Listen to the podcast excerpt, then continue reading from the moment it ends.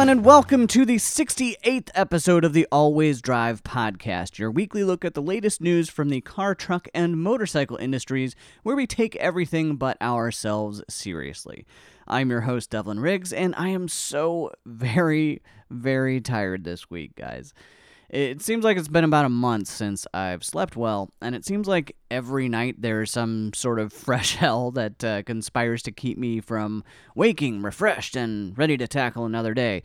Uh, one night last week, I was actually kept up because of an in home sleep study that I did in an effort to help find a way for me to sleep better.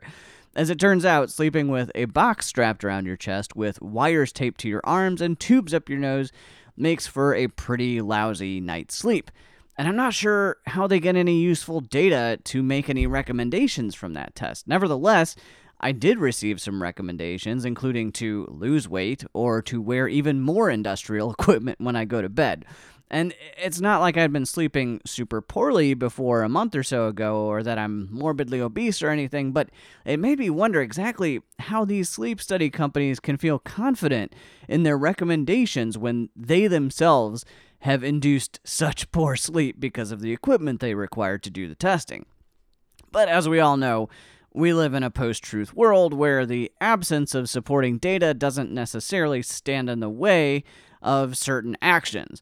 For the sleep study company causing me to have a bad night's sleep and then recommending I use their company to sleep better moving forward is pretty obviously self serving because they can continue to charge me and my insurance more money which is a handy parallel that brings us to our top story this week.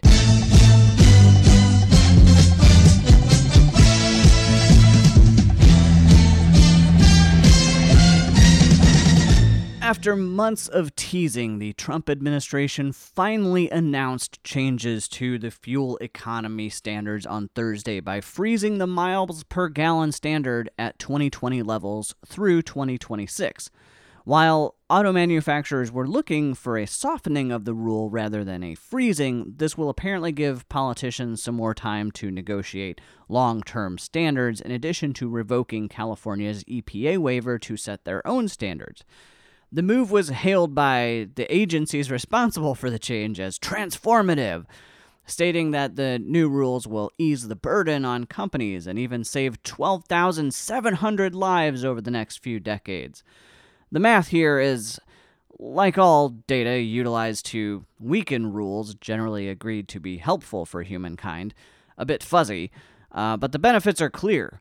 Uh, the oil industry has just been done a big favor. Um, by reducing the average fuel economy for a given automaker's fleet from 46.8 by the year 2026 to just 37 miles per gallon, it's estimated that U.S. oil consumption will shoot up by a whopping 500,000 barrels per day of oil by the 2030s. Quizzically, one of the reasons why this change was brought was because of the current trend toward buying SUVs and trucks. Yet, by decreasing the fuel economy standards and increasing gasoline demand, it will actually increase fuel prices, which was a big reason why buyers started turning towards smaller, fuel efficient cars around the time of the Great Recession. An analysis by Rhodium Group estimates that the changes could cost consumers between 193 and 236 billion between now and 2030, which makes it pretty hard to argue that this is really good for the common man. Um, but besides the increased gas prices, I have a hard time siding with the Democrats who are decrying the fact that people will be getting cars with worse gas mileage. Oh, when when people are buying trucks and SUVs, it's not like they go into it thinking they're going to be fetching 40 miles per gallon around the city. They know it's going to suck gas and they're on board with that. So, at least up until gas returns to 3 350 a gallon or so.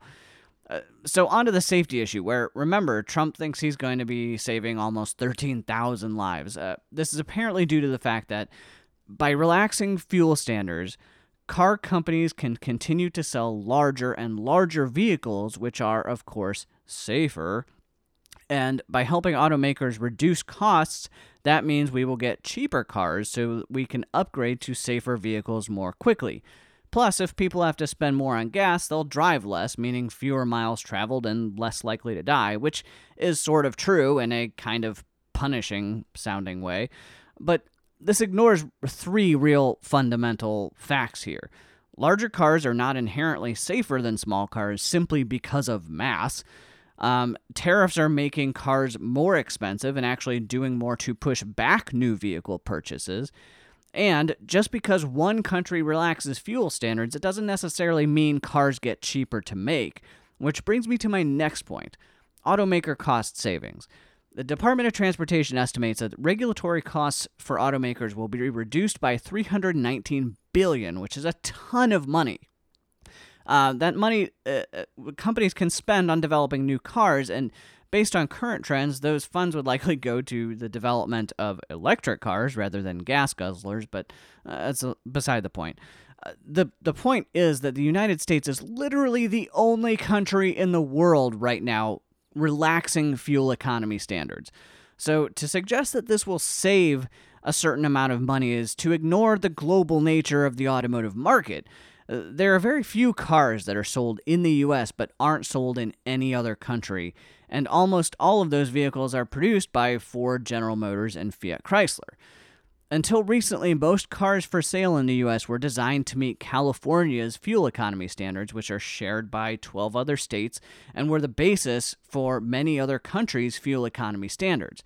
By removing the California standards and lowering the overall standards, instead of providing an even playing field, one, one system for all car makers, as intended, the EPA and DOT are essentially making the US a special venue that doesn't play by the global rules.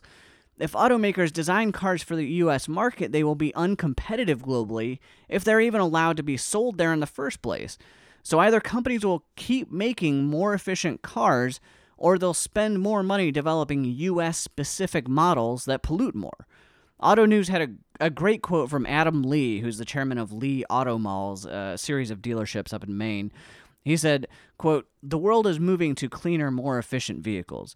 You don't have to care about clean air to see that reversing on fuel efficiency would put our automakers out of step with the global market. Do you think Honda, Nissan, and Toyota are planning to make cars that are less efficient? When did America start to start to believe that losing our competitive edge was a good thing? The idea that rolling back miles per gallon standards will be good for the US auto industry is ridiculous. End quote. And speaking of pollution, this this rollback is is pretty brutal for the environment. Uh, increasing oil consumption by half a million barrels per day will result in an extra 130 million metric tons of atmospheric carbon dioxide by 2030, which is the equivalent of adding 30 coal fired power plants to our electrical grid. Uh, and leaving aside the fact that the electrical grid is actually getting cleaner as utilities start to go away from coal, uh, whatever lives may be saved by safely placing bodies in big, heavy SUVs may be outweighed by the increased risk of cancer or increases in asthma related deaths. Let's not forget that California was given this waiver by the EPA because without it, the state would not have been able to meet clean air standards set by the federal government. Casting aside the fact that Republicans typically support more federalization and this actually takes away states' rights in favor of a national government's authority, it also makes it harder for that state to create a healthy environment for its residents. So, this is the part when I say everything is going to hell in a handbasket, and that once again the Trump administration is ruining everything for us, and we're going to be sent back to the dark ages where everyone parks their Ford Excursion and has to walk through thick black clouds of carbon smoke to get to the doors of their office buildings, right? No, that for a couple reasons. One, lawyers. Um, it, love them or hate them, this new rule and the revocation of California's right to set their own standards will be held up in courts for years, while a bunch of attorneys for the government make so goddamn much money, and a bunch of attorneys for the environment make so many overtime hours for no pay because it's the right thing to do. From the sounds of articles from Gizmodo, Jalopnik, the uh, Automotive News, and others, the environmentalists and states have a pretty good chance of overturning at least some aspects of the rules, but it, it'll likely be a long time before those are fully resolved. And second is is progress. As I mentioned, the rest of the world continues to march toward higher fuel economy standards, less pollution, and more environmentally conscious vehicles because as what is it? 99.3% of scientists agree climate change is real. It's a factual thing, and we have an obligation to take action before we cause such irreparable damage to this planet that we live on that our grandkids uh, are just being left a burned out shell like most Italian supercars end up being. These new fuel economy rules aren't going to reverse that course appreciably. What they do is just make America a laughing stock because it's represented by individuals whose pockets are so stuffed with oil industry lobbyist cash that their pants are falling down. And and pants falling down are always funny. But for those of us with thinner pockets, we're just sort of getting used to being the butt of jokes.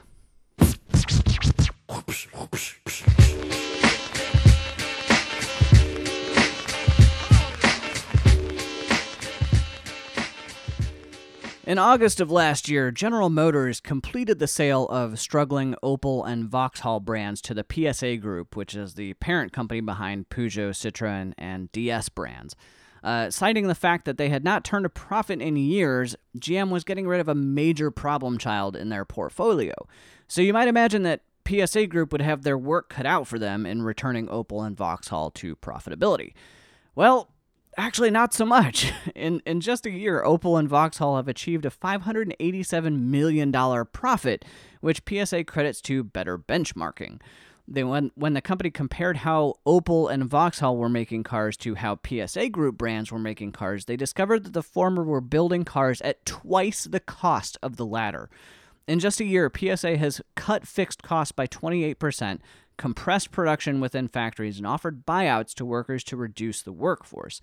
The companies have actually been selling fewer cars as sales have dropped across the board, but because their cars, uh, their cost to build every vehicle has decreased so drastically, they're actually making more money. It just sort of makes you wonder just what General Motors was benchmarking when they ran Opel Vauxhall and what might actually happen to Chevy or GMC if PSA Group took them over as well. Um, after several consecutive weeks of uh, not being a good time to be a Tesla investor, this week was a new week, and one with nothing but good news for the company. Uh, mostly. Uh, first and foremost, CEO Elon Musk didn't call anyone a pedophile and actually apologized to investors for his recent actions. Then there was the, the small thing about the company losing $717 million in quarter two of this year. But it's fine. It's totally fine. Don't worry about it, guys. Uh, this is totally, definitely the last quarter that the company is going to lose any money because Elon says that Q3 and Q4 are going to be profitable. And when has he been wrong about timing or performance, honestly? Uh, for realsies, the, the loss wasn't as bad as many analysts expected, and the company has been consistently increasing production, so there are positive signs, and the stock prices rose thusly. Uh, plus, the news that Tesla will be uh, including sweet Atari games and a, and a software update, and the fact that the Model 3 officially became the seventh best selling passenger car in July means that Tesla fanboys and fangirls have a lot to be smiling about. And and speaking of Tesla fan people, there are a lot of them, and they are all rich as hell, as evidenced by the fact that a Tesla branded surfboard offered by Lost Surfboards offered for a steep $1,500 a pop, all sold out in less than a day. And let's be honest, people, you do not surf. You are, like me, too pale to even be at the beach. You just bought it because it had a big T on it. Ugh a few weeks ago, I featured the Mahindra Roxor in the new cars segment, which you may remember is basically a large all terrain vehicle that bears a rather striking resemblance to the Willys Jeep, uh, yet isn't road legal and will still cost you almost $16,000. Uh, well, go figure that Jeep isn't too excited about the Mahindra vehicle, and uh, parent company Fiat Chrysler has made a complaint with the U.S. International Trade Commission stating that the Roxor is, quote, a nearly identical copy of the iconic Jeep design, Jeep design modeled after the original Willys Jeep. End quote. Mahindra CEO Richard Haas debates that, saying, It's a very different vehicle. We think it makes its own subset. It's much more capable than what's out there today while sure the Roxor won't compete directly with the Wrangler for sales because it's not street legal, the design is a total ripoff. So it'd be interesting to see what the commission decides because that could have a lasting design on future blatant knockoffs. Um, delightful Australian and disgusting drinker of alcohol from sweaty shoes, Daniel Ricciardo, has decided that he doesn't actually like winning that much. Uh, and he will trade his uh, seat in a Red Bull Formula One car for one in a considerably slower Renault Formula One car next year. Uh, this comes as a shock to many fans of the sport since Daniel has been very successful at Red Bull, winning uh, 29 podium finishes despite never really having a car that could compete with Mercedes or Ferrari.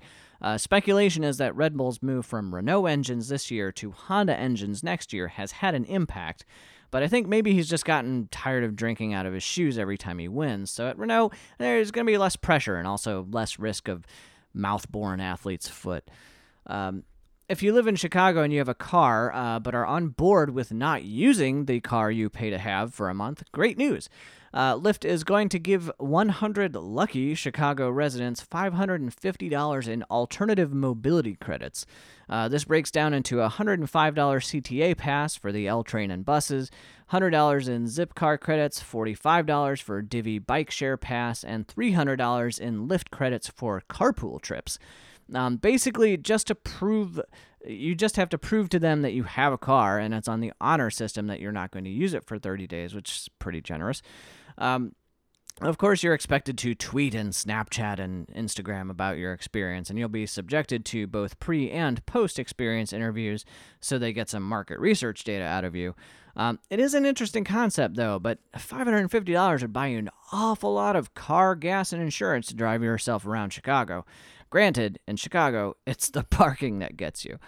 Um, as Richmond from the IT crowd once stated, An ill wind is blowing. In this case, the wind comes from the Toyota Camry from 2012 to 2017, which apparently has a condensation issue when running the air conditioning that causes a foul smell to be emitted from the air vents, causing understandable distress to the driver and passengers.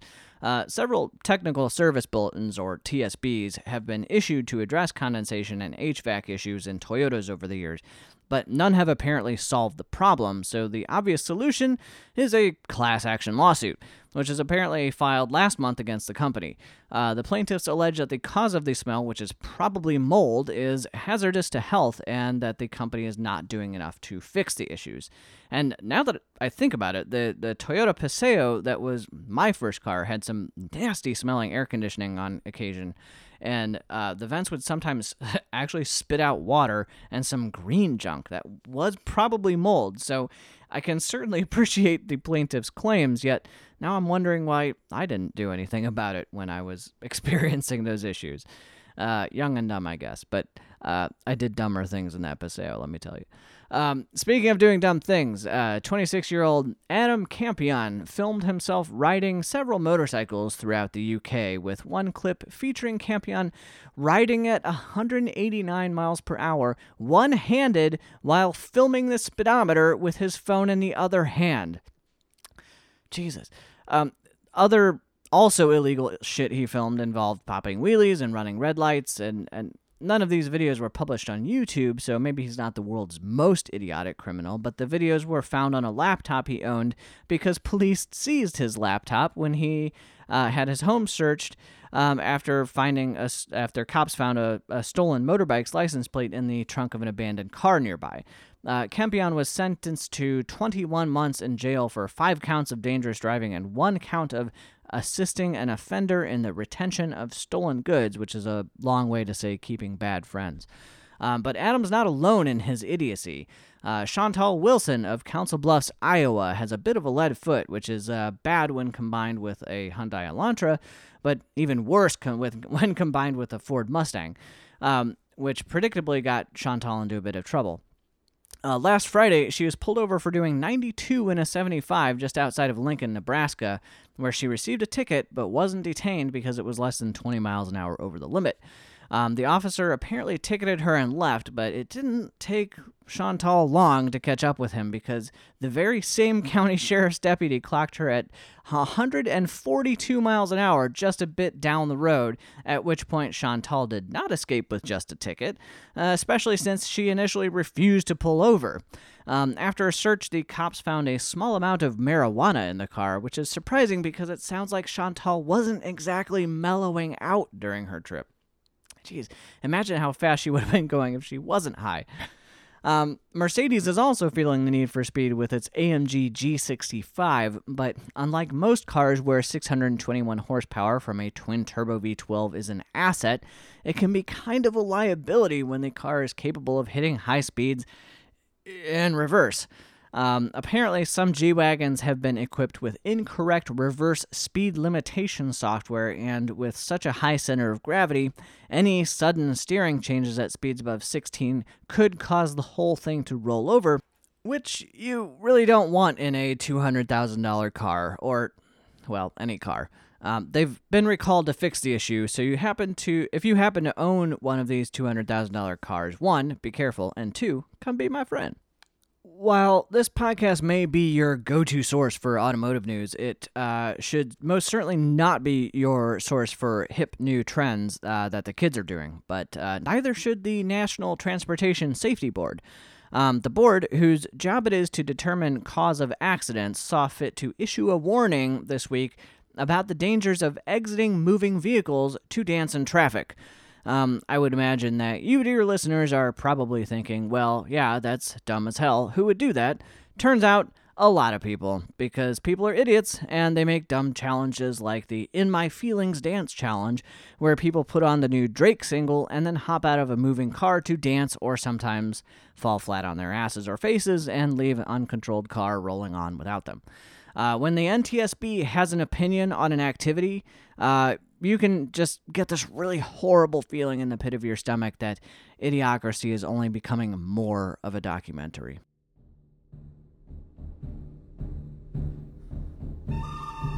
Four hours south of Mexico City lies Acultzingo, a town where the Wild West never tamed. Hidden amongst the impoverished locals who work the land to make their living are brazen thieves with nerves of steel and hearts of also steel. After the man cracked down on stealing gas, these luchadors of liquid gold had to find a new honeypot, and they found it on the cold hard rails pointed north to the land of the free. By this I mean they started pulling tracks and severing brakes, causing train cars to derail near town, at which point townspeople would come and strip away any loot they could carry, which, unfortunately for Mazda, came from many of their cars being transported via rail. In the past year, there have been 521 crimes committed against cargo trains in Acultzingo alone, according to Bloomberg. That's almost two crimes per day. It's gotten so bad that Mazda has resorted to transporting some cars via the highway, which cost 30% more, just to avoid the well organized criminals that have earned the town its nickname as the train robbery capital of the world. Also in the Wild West, uh, chances are if you own a Subaru, uh, you've had a bear trapped in your car at least once. And uh, if not, I guess you should consider yourself lucky because it is happening all the time, especially in Colorado, where this week a black bear managed to get himself into a Subaru Impreza and close the door. Somehow these doors are always closing on these bears. And as you might guess, claws are not especially useful for opening door handles. They are, however, fantastic for absolutely ripping the shit out of your vehicle's interior, which is exactly what this bear did before becoming bored and falling asleep.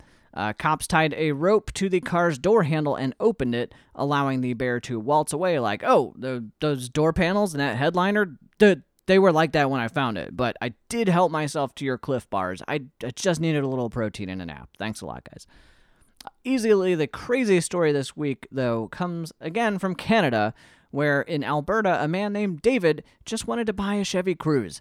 Uh, unfortunately for David, he's not a great driver and has one accident and two tickets on his record. Being only 23, this means that insurance companies viewed him as somewhat of a liability. Um, because of sexism and statistics, if David were a Danielle, though, his insurance would be a staggering $1,100 Canadian lower. So David hatched a plan and uh, to begin identifying himself as a woman on official documentation. After a doctor's visit where he said, Yeah, I identify as a woman now, uh, he was able to change his driver's license and birth certificate, uh, which earned him the lower insurance rate. Congratulations then to David, uh, who beat the system and must be enjoying some long drives in his dream car, the Chevy Cruze. Uh, excuse me, uh, her dream car.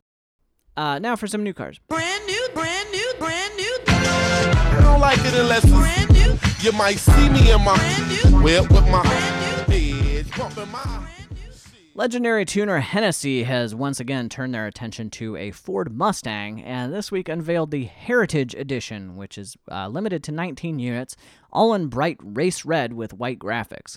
Um, they've supercharged the 5-liter V8 and turned it to and tuned it to spit out an incredible 808 horsepower and 677 foot-pounds of torque, meaning it'll do 0 to 60 in 3.3 seconds, which absolutely has to be the result of tires not hooking up.